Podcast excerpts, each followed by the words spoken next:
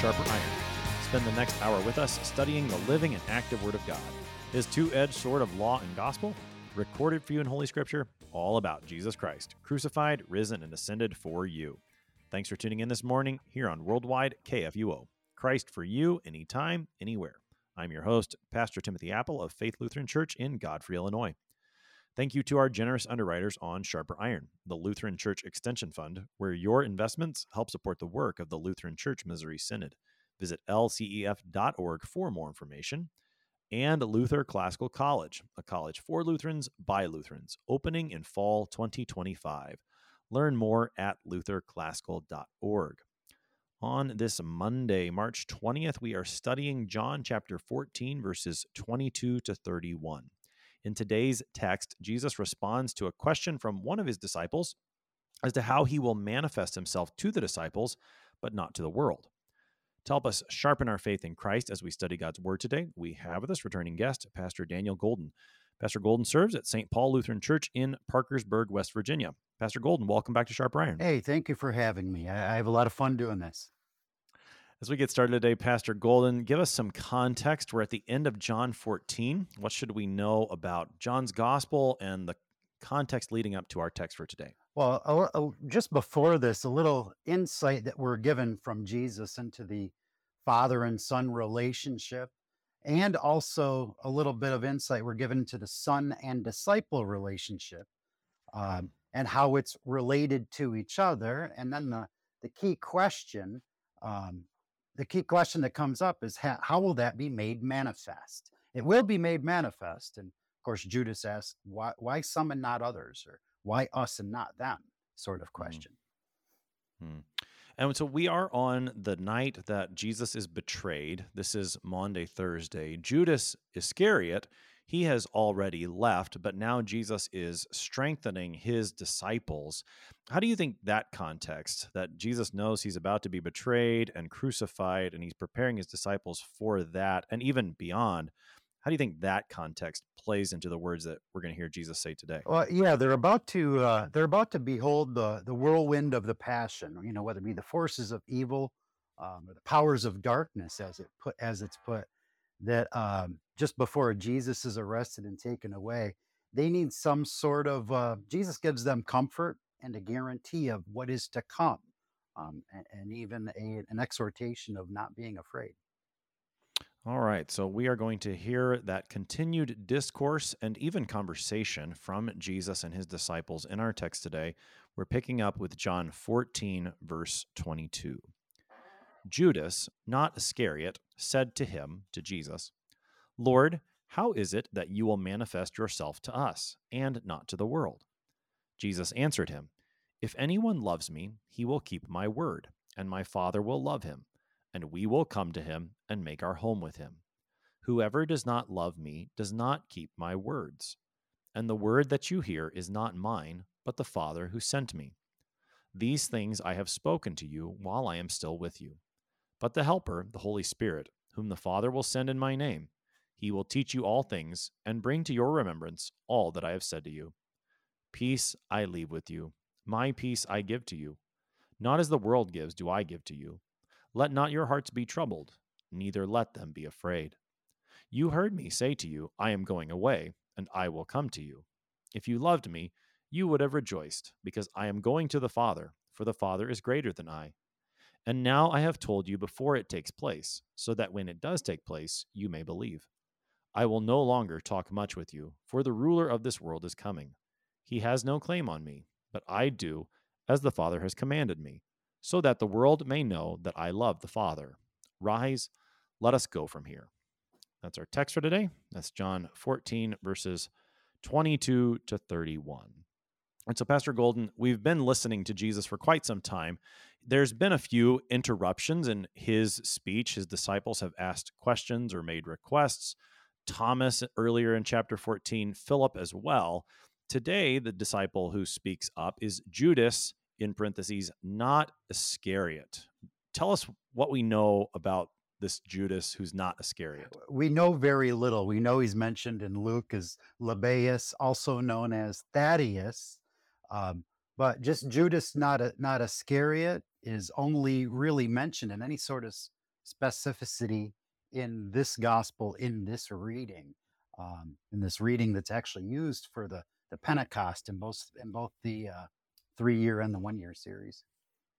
Okay, so we're in the, the season of Pentecost in terms of the lectionary. We talked about that in previous shows that this section of John's gospel, where Jesus is instructing his disciples prior to his betrayal, arrest, and crucifixion, that is often heard in the church here in the season of Easter or in Pentecost as a reminder that these words are intended to strengthen his disciples not only for the upcoming passion, but also then after Jesus' resurrection and in the early ministry of the church. So Judas is mentioned here. This is Judas, not Iscariot. This is his one claim to fame in the apostle or in the in the gospels, other than when he gets listed in the the list of the apostles elsewhere. So we don't really know much about him, but he is mentioned here. We've said before that the evangelist John often highlights some of the lesser known disciples of Jesus, even the ones mentioned prior, Philip, Thomas, they don't get as much airtime in the Gospels as Peter, James, and John, for example. So he's Judas, not Iscariot. He's not the betrayer. And he asks a question Lord, how is it that you will manifest yourself to us and not to the world? Take us into the question that Judas, not Iscariot, asks here. Yeah, and it is a fully loaded question full of about oh, 10,000 sermons in of, of itself, for sure. Uh, well, what does it mean to be manifest? It's not quite like an epiphany. There is a relate. It is a related word in the original language, but manifest, quite simply, simplest put, would be to make yourself known or to make something known. But it's also something specific. It's special and it has intentions. Um, the disclosure of, of something coming to reality. In other words, to to make yourself known. So in his question, how is it that you that you will manifest yourself to us? How is it you will make yourself known to us, meaning us, the disciples, and not to the world? Um, how will this be meant for us and not for others? Um, you know, so what is Judas asking for him, for maybe even himself? Is there a little selfish part of this question? He, he may be just saying, you know, how am I know it's going to be you? How, how will I know, or even will I be included as one of the us? Um, but the real problem of, of, of Judas is not being conscious of a very sharp contrast between the spirit of the world and the spirit of Christ's disciples. Um, Judas now he's he's middle aged in faith, whether he be hmm. in his teens or in his twenties. He doesn't have the faith of a child who simply believes that the Lord will the Lord will deliver on his promises, and neither is he the faith of an elderly person who trusts in the Lord because they can see in their life uh, how the Lord has worked with them in a, in a 2020 sort of way. Um, but Judas is trained in the spirit of the world. And no, we don't know much about him. This is his claim to fame and another interruption of Jesus.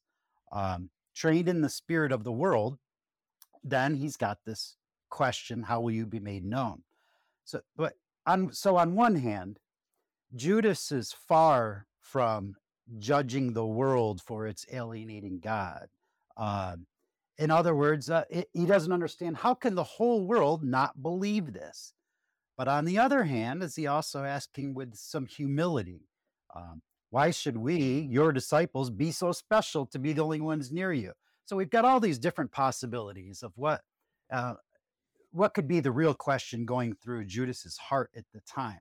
So I'd like to refer to another part in John, um, John chapter seven, uh, verses three and four, and I would uh, I'd argue that Judas just may have this in mind.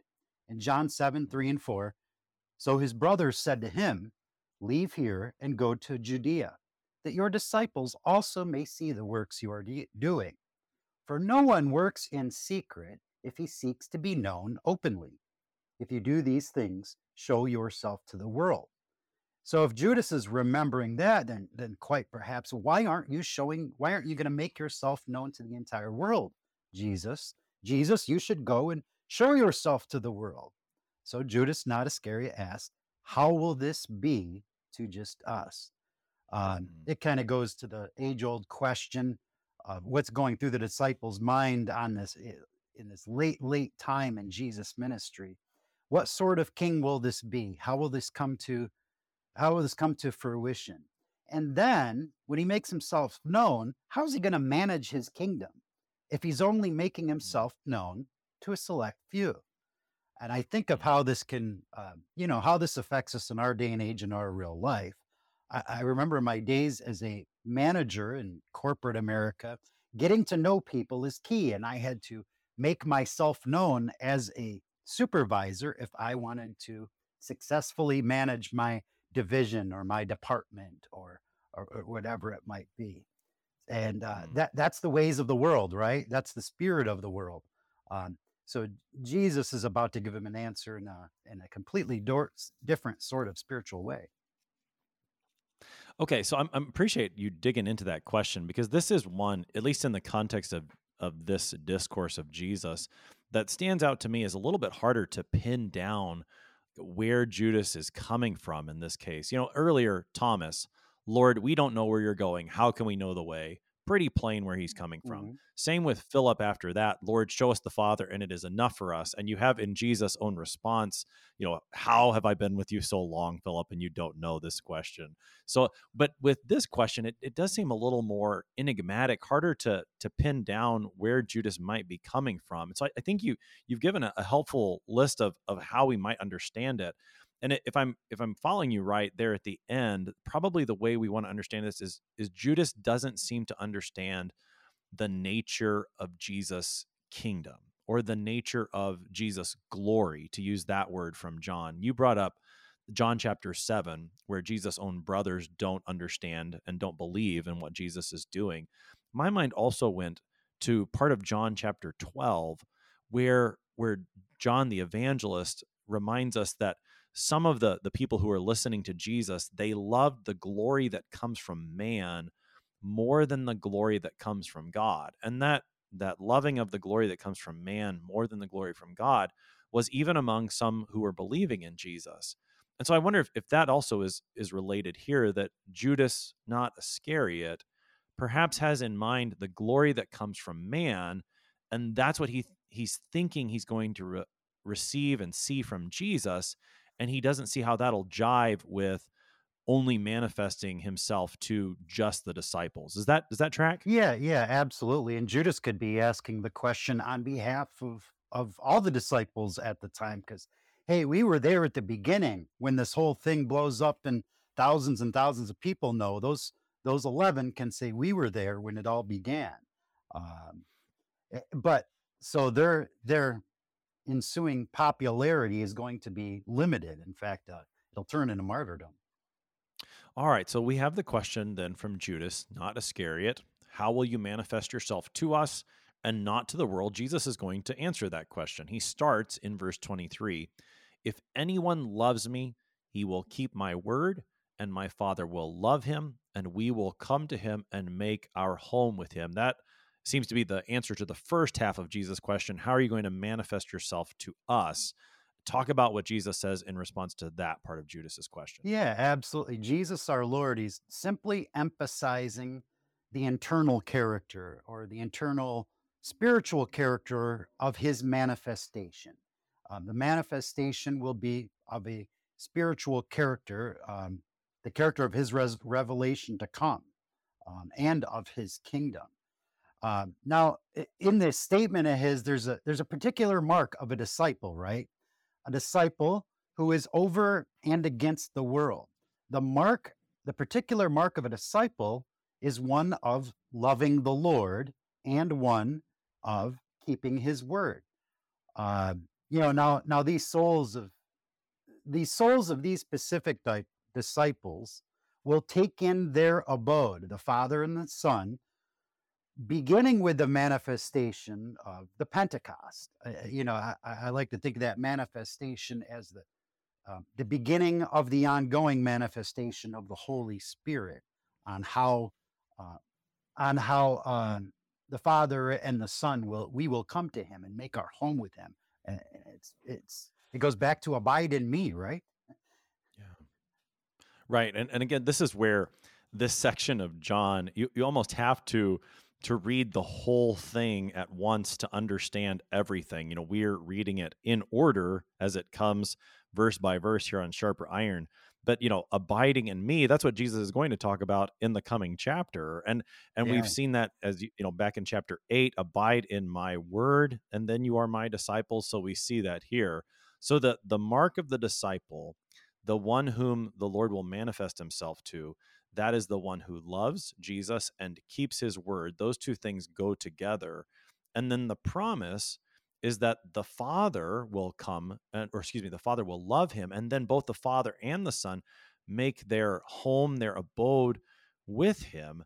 This is a, I mean, you talk about a, a special and a, a wonderful manifestation to actually have God Himself make a home with us. This is a marvelous promise of Jesus. Yeah, certainly, and it's uh, it, you know it certainly begins in that spiritual manner. Um, you know, one thing I'm noticing with this verse 23, it's also a conditional statement. So, just if the if the Gospel of John stopped right there, or if this pericope stopped right there, um, now we have a condition. Okay, I, a disciple, I need to love Jesus, and I, as a disciple, need to keep my word. But as we'll see as we go forward through these verses, we'll see um, how the peace that comes to us will actually uh, help take care of that conditional statement. Right, and that's and that's where, especially, I think this is true in John's gospel. Again, you have to to see all of these things together. So, I mean, for example, in the previous text, verse 18 of this same chapter, I will not leave you as orphans. I will come to you. I mean, again, that's Judas is responding to that in his question. So we, we want to keep all these promises from Jesus together with words like this so that we don't make this about my performance or my keeping of Jesus' word or only about my obedience, but rather see how the Lord comes to us first and that then brings these things about in us. He works in us. Or again, to go forward to the next chapter, where Jesus says he's the vine, we're the branches. And the only way that we bear any fruit, like loving him, like keeping his word, the only way we do that is when we remain in him and he in us. So we want to, again, we, we need to keep all these things together lest we misinterpret them in the way that they're not meant to be taken. Certainly. All right. So Jesus, then, that's the first part of Judas's question. How is it you'll manifest yourself to us? He says, To the one who loves him and keeps his word the Father will love, and the Son and the Father together will come and make a home. Then he answers the other half of Judas' question in verse 24 Whoever does not love me does not keep my words. It, it strikes me that Jesus is much shorter in his response to that part of the question. There's a lot more promise and blessing in the first. And then when it comes to the, the way he's not going to manifest himself to the world, he's like, this is the way it is. There it is. Yeah, yeah. It's it's just kind of it's as if Jesus were just to say, so also the opposite is true. Uh, uh, in the statement of whoever does not love me and does not keep my words, you know, on the surface, uh, uh, uh, on the surface of just reading that clearly, if there is no love for Christ, then there, for the disciple, there's not going to be any manifestation. Um, love for Christ is intrinsic to being a disciple. Um, love and keeping words as a disciple go together. They cannot they cannot be separate matters.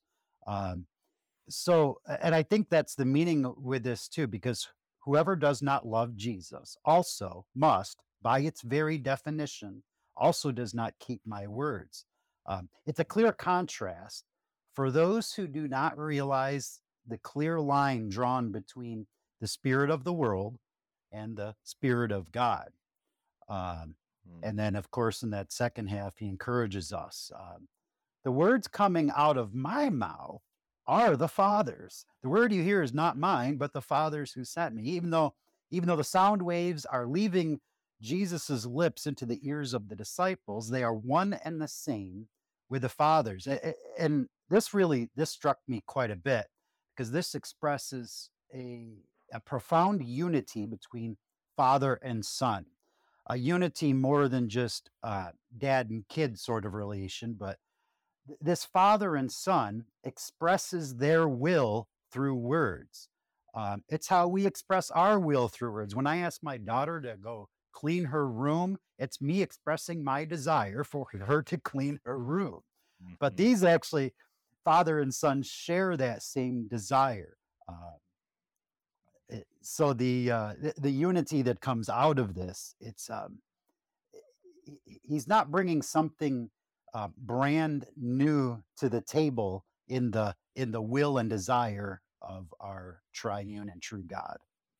Mm, yeah, I mean the the nature of the relationship between the Father and the Son has continued to be an important aspect of this entire discourse of Jesus and will continue to be as it goes forward. And and as Jesus continues also, we're going to begin to learn more and more about the work of the Holy Spirit. So that the trinitarian nature of the true God is a big part of this conversation that Jesus is having with his disciples in the upper room on Maundy Thursday. I do want to go back to to that first part of verse 24 whoever does not love me does not keep my words and the the point that you made about the love for Christ and keeping his words going hand in hand. I think that this is something that we especially need to keep in mind in our day and age in which there is it would seem a great tendency to maybe pick and choose among the words of Jesus. So i, I like what he has to say here maybe not so much here but then I still claim to love Jesus, that option really isn't left open to anyone in this case, right? I mean, this is if you're going to love Jesus, you need to keep his words, period. And if you don't keep his words, then you really can't say that you love him. And I think that's important for our, our day and age. Yeah, absolutely. Loving Jesus is on his terms. We like to love people on our own terms.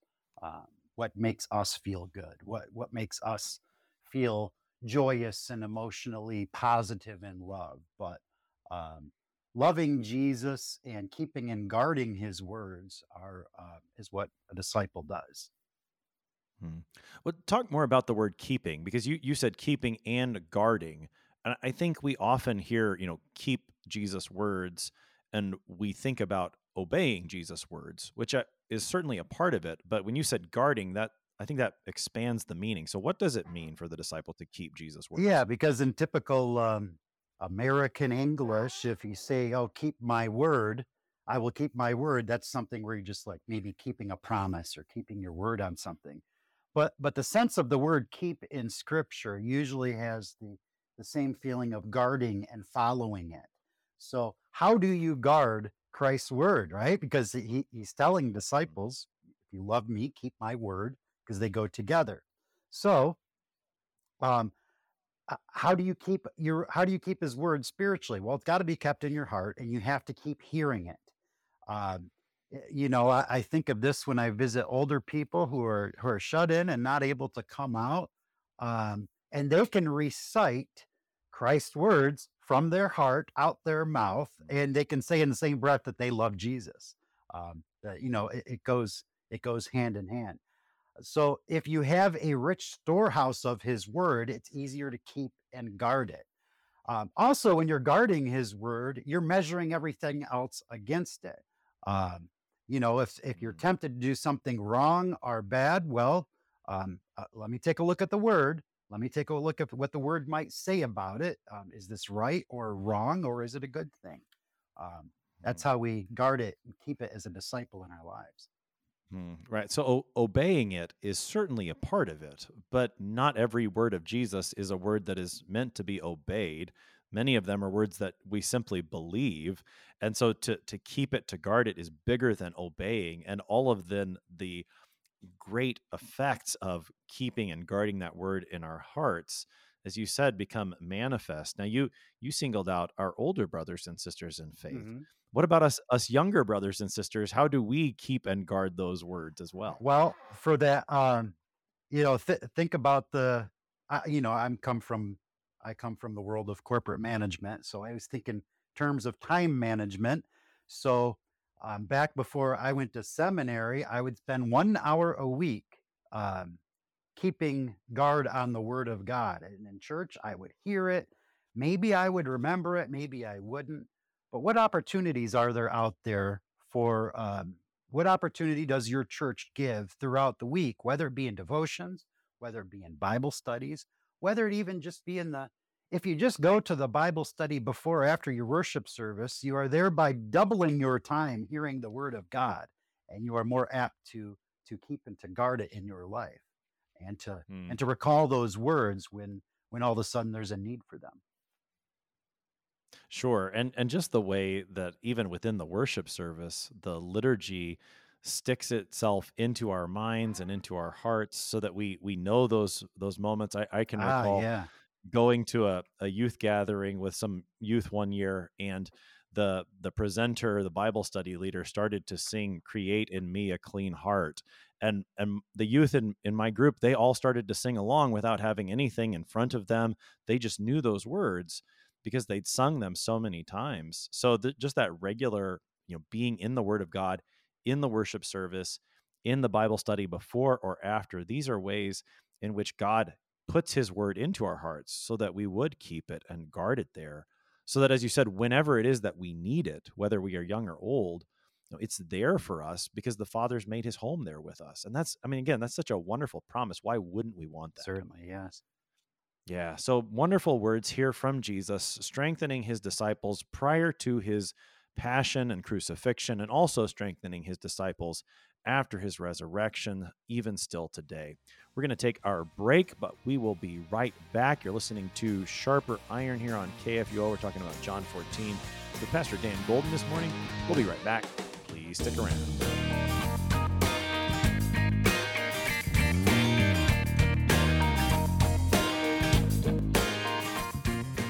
What do you think of when you hear the word college? Expensive? Liberal? Woke? Imagine a college that is affordable, a college that is unapologetically conservative and Lutheran, a college that won't take a dime of federal funding, a college that teaches the best of our Western heritage, a college where students grow in the Christian faith instead of leaving it behind.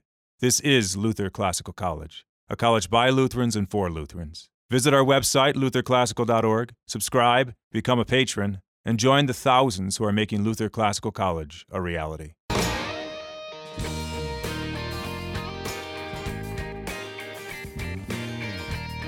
Welcome back to Sharper Iron. It is Monday, March 20th. We are studying John chapter 14, verses 22 to 31 with Pastor Daniel Golden. He serves at St. Paul Lutheran Church in Parkersburg, West Virginia. Pastor Golden, prior to the break, we were looking at Jesus' answer to Judas's question. He again has asked, Lord, how is it that you will manifest yourself to us and not to the world? We've heard Jesus answer that.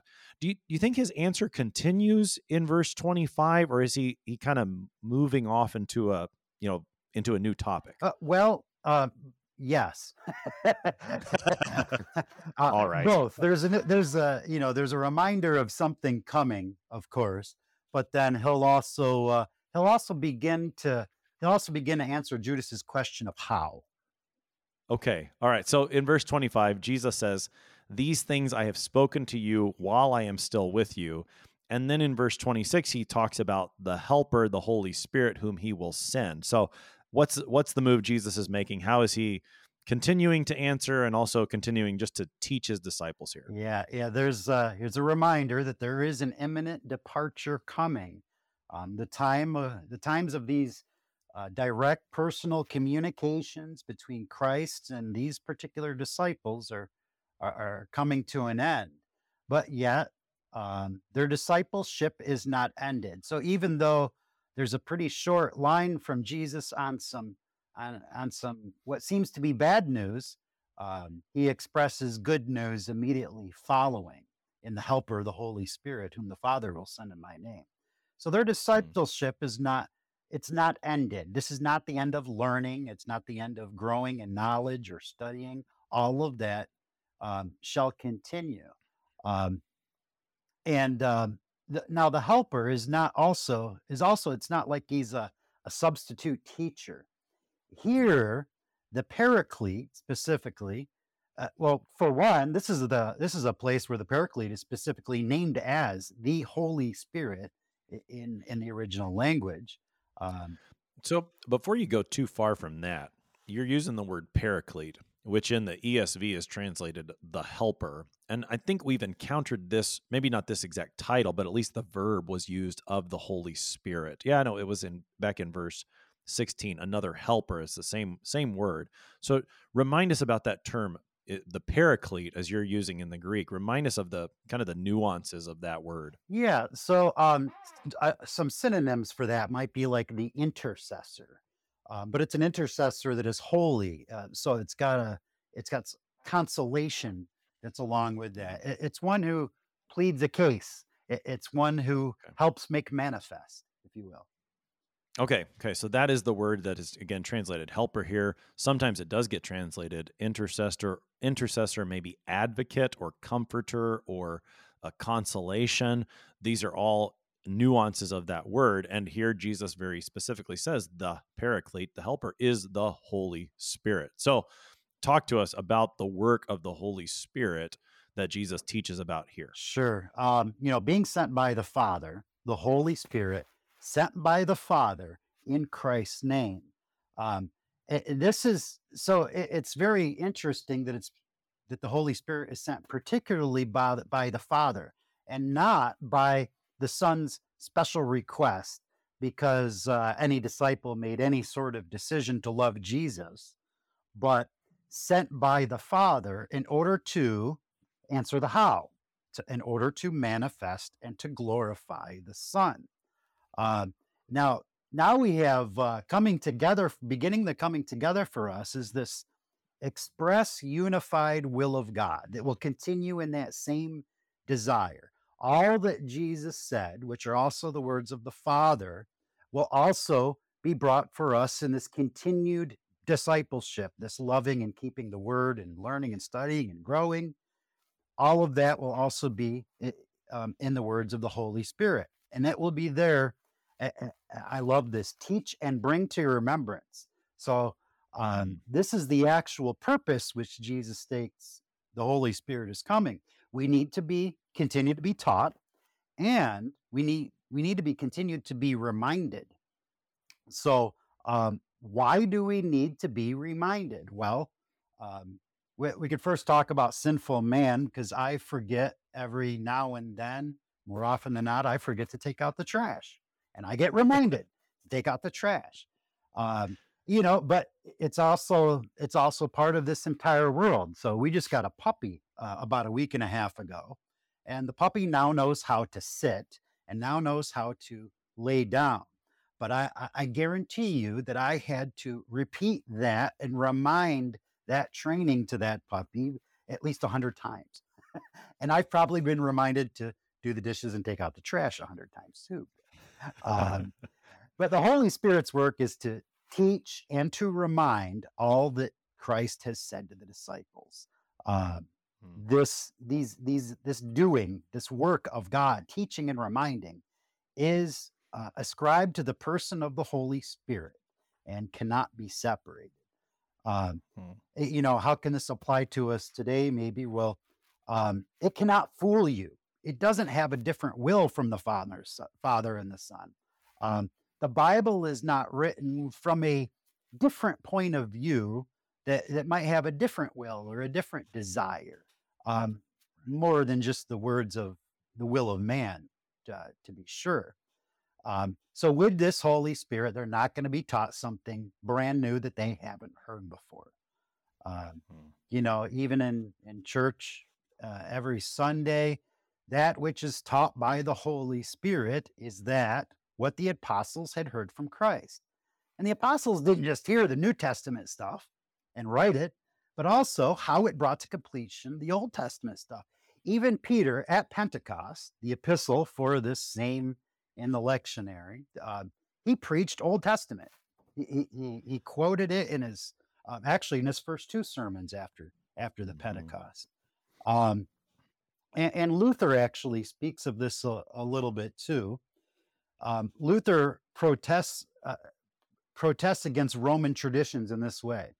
Um, Roman traditions they contain a great deal of what the Holy Spirit had to teach, something new after the apostles' times that they had never known before. So Luther protests that. Um, so this is that which the apostles had heard from Christ. They're going to be continually taught it. They're going to be reminded of it and they're going to write it. The Holy Spirit's going to guide them to write the same. I'm, I'm glad you brought that one up about the Holy Spirit guiding the apostles to write these things down because I, I do think that within this verse, there is a promise that is very specific to these apostles that when they write the New Testament, they will write it correctly, that, that they are not simply writing their own recollections, but this is actually the Spirit bringing to their memory the things that Jesus actually said.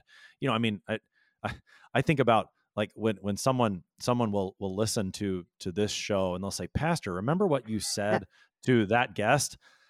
Sometimes sometimes i do sometimes i don't. And and to think about you know how did the apostles recall everything that jesus said during his three year ministry? Well here's the promise that jesus makes to them. You will remember because the holy spirit will bring it to your remembrance and you will record it then accurately and so I, I think this is a fantastic promise for us to keep in mind when we think about the reliability of the gospels particularly but ultimately the whole scriptures that this is the work of the holy spirit so that his word is in fact written down. I think that's really important.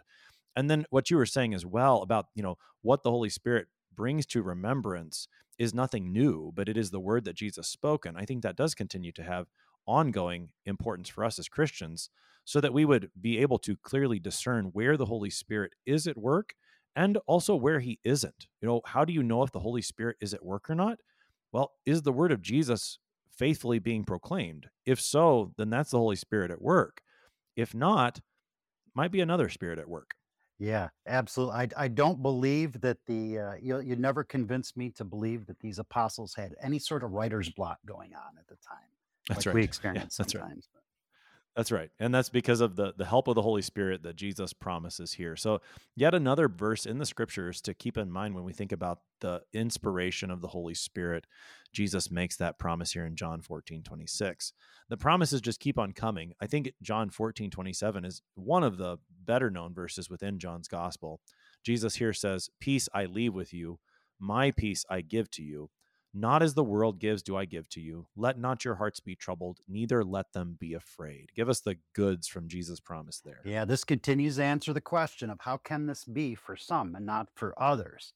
So we begin with, well, what is peace? Um, well, peace, peace here is not some sort of feeling of pleasure or happiness. It's not subjective. Um, the peace that Jesus says is my peace. So this is His peace we're talking about.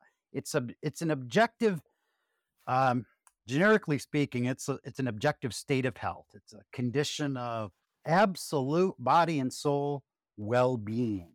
And how did this peace come about in Christ to get handed to us? Well, if we recall the words of Isaiah, uh, actually in Isaiah 53, verse 5, but he was pierced for our transgressions, he was crushed for our iniquities.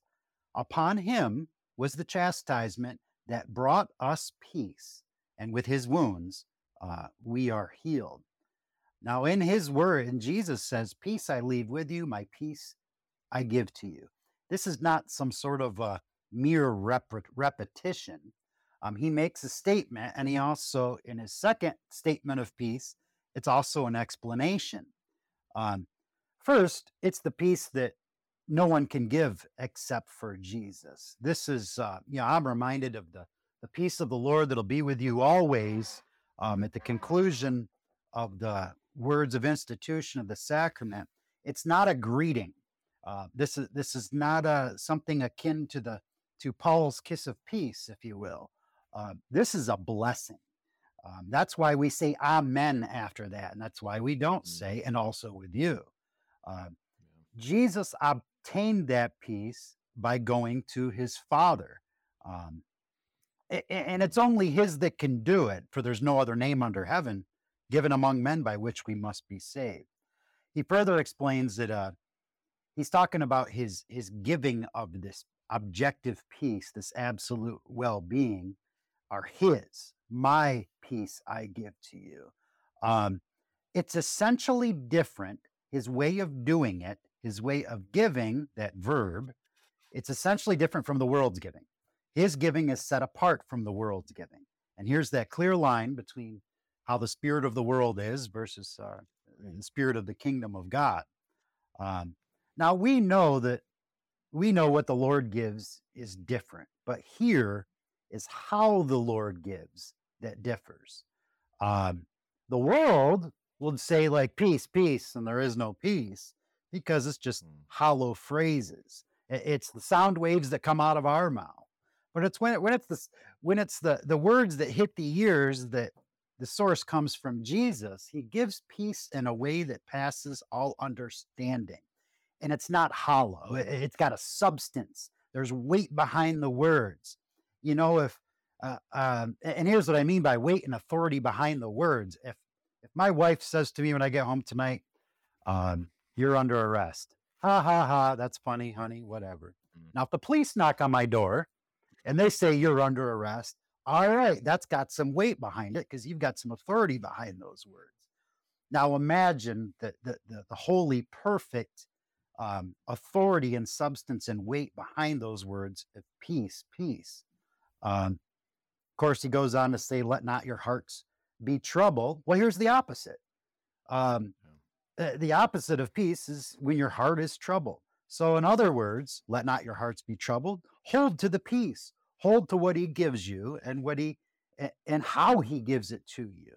Um, the world's peace is going to give you trouble, um, especially in in Jesus' preparation now for His disciples in this upcoming great disturbance that they're going to have in their hearts, and that's going to see their they're going to see their teacher, um, their friend, their, their their king go through a passion and death. Um, you know, they'll find out later how this will come to fruition. This peace comes to fruition for the disciples in the resurrection. Um, this peace also comes to us in fruition in the resurrection, in that upper room when he says, Peace be with you. Yeah, that's right. I mean, that's the first thing that he says to his disciples when he sees them oh, again. I love that. First after words out of his mouth. Yeah. Yeah. Yeah. I mean, and that that really, I mean, puts the bookends on it. You know, he says, here's my peace ahead of time, and then he solidifies it.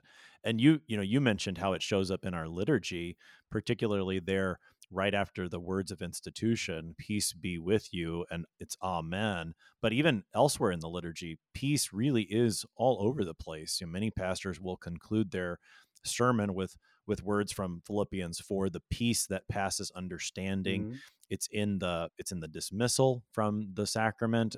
It's in the benediction. The lord give you his you know his peace right? Over and over again this is what jesus comes to give us is his peace. And as you said like when he's the one giving then his words have that weight. You actually have that peace. It's an objective reality that you just can't get anywhere else. Right. Yeah, absolutely. And I, you know, I think of uh, you know, being a pastor, it's what I, what I do every week. I hold the I hold the body and blood up up in the air as I'm saying it. It's kind of like here's here's the means of peace in this you know, as we're going through the worship service. yeah that's right that's right wherever jesus is present there he is with his peace for you Yeah. And so that's what he's promising his disciples here, and he will continue to do that throughout his ministry. In verse 28 now of the text, Jesus continues, You heard me say to you, I am going away and I will come to you. If you loved me, you would have rejoiced because I am going to the Father, for the Father is greater than I. Now I've told you before it takes place, so that when it does take place, you may believe. Take us into those next verses. Oh gosh, the way we think and the way God thinks are complete opposites. Um, for us humans, for us disciples, for those disciples, um, they think that because they love Him, that what they're about to go through, all they can do is be troubled and sorrowful over His upcoming departure. But in divine thoughts, uh, the Lord thinks if the disciples love Him, they should and must rejoice over it because it means that the Son is going to the Father, because it means that the Son is going to a state of exaltation and glory. Um, yeah, it, it's it's from his. This is his time of humiliation, and he's right on the cusp of his exaltation. And uh, one thing that Luther says that during this time, in his time of humi- humiliation, and this is a quote from Luther Jesus was a poor, miserable, suffering Christ. But now with the Father, he's a great, glorious, living, and almighty Lord over all creatures. And darn it, if you love Jesus, you should rejoice over that because he's going to, he's also can do something for us from there. Uh, he's also telling us, you know, in that second verse, uh, he's telling us before it takes place, telling the disciples before it's about to happen. And, um, it- you know, but that's going to result in sinful men um, not believing. But that's normal spirit of the world stuff. So, but he mentions why, so that it when it does take place, when it does come to pass, that you may believe. And what comes with the believing? Well, actually, it's the rejoicing. It's the rejoicing when they see him again after the resurrection. Um, it's going to be a few days later than when they should have rejoiced, but they they, they shall rejoice. Just briefly, uh, Pastor Golden, where Jesus says in verse 28, where he says, I'm going to the Father, for the Father is greater than I. That language where Jesus says the Father is greater than I has sometimes caused some some trouble among Christians, especially having not long ago heard Jesus say the Father and I are one, and and you know all the Trinitarian implications that come with Yeah. that as to who we believe about Jesus. Uh, If I understood you correctly, as you were talking about what Luther says, when Jesus says the Father is greater than I, he's speaking in terms of his humiliation and and not in terms of that the Son is somehow less than the Father. Uh, yeah, yeah, it, it's absolutely where the Son is in his humiliation and the Father is in heaven, is in all glory. It's certainly not a comparison of um, of the sons of Zebedee, one being better than the other. Uh, that's the way we Right. would think about it. Um, it certainly is. Uh, yeah, it, it's the Father in His great glory. What's going on up there? The living and Almighty Lord. Right. So that such that this verse does not does not speak against the way we would confess in say the Nicene Creed when we say that the Son is of the same substance as the Father. This is not anything at all against that, but this is speaking of the Son in terms of his humiliation that his, hi the Father is greater than he and so he is going to the Father and that's going to then accomplish all these good things for which the disciples ought to rejoice. Yeah. No. So- oh, sorry. Go. Go ahead. Uh, yeah. No, no, no, Right. One thought I had with that too. You know, we we hear through the Gospels about Jesus. Jesus is never one to self glorify. Jesus gives glory to the Right. Father, and the glory of the Father raises Jesus from the dead. Jesus doesn't raise himself. Um, it's even part of that um, Markan secret. Um, why he doesn't want anybody to tell because he's not out to glorify himself as part of that answer. Um, so he, I don't think he would ever say that I am on equal terms with the Father, especially during his humi- humiliation. Sure. He he says he and the Father are one earlier in John 10, and that Yeah. that's certain something a, verse obviously that we hang our hats to.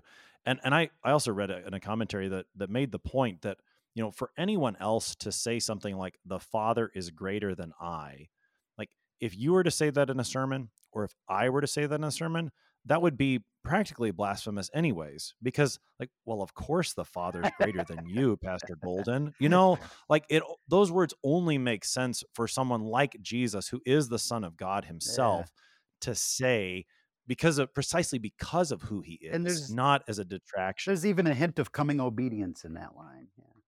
yeah all right so just to because i know sometimes those those words do trouble christians and have caused trouble in the history of christianity among those who wanted to deny the the true godhood of the son.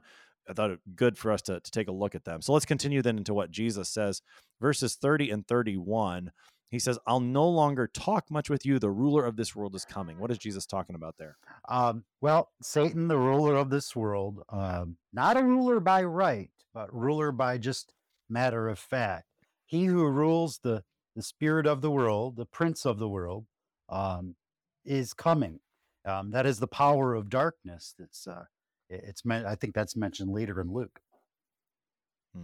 Okay, so the the ruler of the world is coming. So Jesus knows that his his hour is at hand, as he's said earlier in John's gospel. So the ruler of the world is coming. But what does Jesus say about the way he's going to face the ruler of this world who's coming? um, well, he's got no claim on me. So that the way that we understand having a claim on something is different, I think, than what there's such a deep, rich meaning when Jesus says that the prince of this world has no claim on me. Um, because Satan's power, it's all about self self reliance, and there's actually a an emphatic double negative in the original Greek in this line. In other words, it's he has no claim on me, none. No, hold, you know, so he's got no hold on me, none. Um, he stresses, uh, Jesus is stressing out that, uh, stressing out emphatically um, that Satan has no claim. So, what is this claim that he will try to have? Well, the prince of this world, the ruler of this world, is going to come and try his uh, self reliant power against Jesus, attacking him in the darkest hours of Christ's passion. Um, and the ruler of this world, he does this through men, through sinful men who, who act as his tools. Even um, during Christ's agony in the garden on Thursday in the book of Luke, uh, Jesus states the presence of the power of darkness. And right after Jesus states that is when he is taken and arrested. And even in Hebrews, it says, well, the devil has the power of death. Now, but that death, that power, has no claim on Christ. No, not a bit. Um, it's hard to ex- it's hard to stress the the emphatic double negative that Jesus has there, but um, but we know that that enemy will will gain nothing. There's there's no kind of sin, there's no kind of weakness that can give Satan any sort of hold on Christ. And of course, Jesus speaks this before it happens. He's fully conscious of all this. So, you know, how does he over how does he overcome this? Well, quite simply, he does as the Father commands him. Um, mm. The greatest demonstration. Well, Right. So that's where he he goes in verse 31. He says he's he's going to do as the Father has commanded him, and then the world will know that he loves the Father. To help us into those last couple statements of Jesus here. Yeah. So yeah, the Son does as the Father commands him. Um, now, now we've heard, we've all heard and repeated the words, the greatest love that one can have for another, have for his brothers, to die for him. Um, but yeah, this is something bigger and greater. Uh, the greatest demonstration of Christ's love for the Father is to is to obey Him. Now, His obedience um, leads Jesus to His passion. It leads him to His cross, His death, and His tomb. It is Jesus' obedience. It is Jesus' necessity of that obedience that leads to the forgiveness of our sins. It is not Satan. It is not Pharisees. It's not Sadducees. Um, it, it, it's not Pontius Pilate. They were they were pawns in the game, right? Um, the necessity. This was the plan all along. Uh, the irony is rich in this, um, but it is uh, he does as the Father has commanded him, so that the world may know that he loves the Father, that he is obedient to him. Hmm the text that we have today closes with Jesus saying, "Rise, let us go from here." Do are we supposed to picture Jesus and his disciples moving at this point or well, and the, the reason, and I know this is, uh, you and I probably won't be able to, to give the definitive answer. I understand that this has puzzled scholars and, and Christians for quite some time. You know, at the beginning of chapter 18, we're going to find out that Jesus goes out with his disciples across the Kidron Valley where there was a garden. So we know, or it would seem that he's not moving that far at this point. But but does it seem that there's a change of location, or or what should we make of these these last words from Jesus in our? Text? I would say, just from what we know in the text, we know that there's a well, there's a posture, um, you know, and that's a posture common with teacher and students, right? When the teacher stands and speaks, usually the students are sitting down, or even in the older universities the professor would sit and all the students would stand. Eh, you know, it's kind of uh, likened to that moment in the in the beginning of the sermon, at the end of the sermon. Um, when I take that posture behind the pulpit, I could hear a pin drop. Um, So hmm. I think it speaks a little bit to the posture it's going on. There's been a lesson here, and now it's time to move on. Now, what is that moving on? You know, that that's I'm just talking about the word rise there um, whatever right. posture they were in, they're about to change posture to maybe right. not so much a teacher student posture, but to something else. Teaching will continue, but to let us go, let us go from here. Uh, well, what do disciples do that love? What do disciples do that keep his word? Well, they follow Jesus.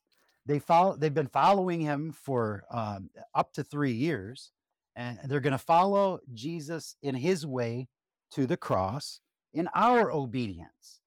Um, it's funny right after he's right after he says something about his obedience to the father i do as the father commanded me then he gives a command rise let us go be obedient to me Mm, that's right. Continue to follow Jesus, the one who goes to the cross and out of his tomb for you, and we follow him through death into eternal life. Pastor Daniel Golden is pastor at St. Paul Lutheran Church in Parkersburg, West Virginia. He's been helping us today to study John 14, verses 22 to 31. Pastor Golden, thanks for being our guest today. Thank you so much for having me. I am your host here on Sharper Iron, Pastor Timothy Appel of Faith Lutheran Church in Godfrey, Illinois. If you have any questions for us, please send an email to kfuo at kfuo.org. It is always a pleasure to hear from you. Thanks for spending the morning with us. Talk again tomorrow.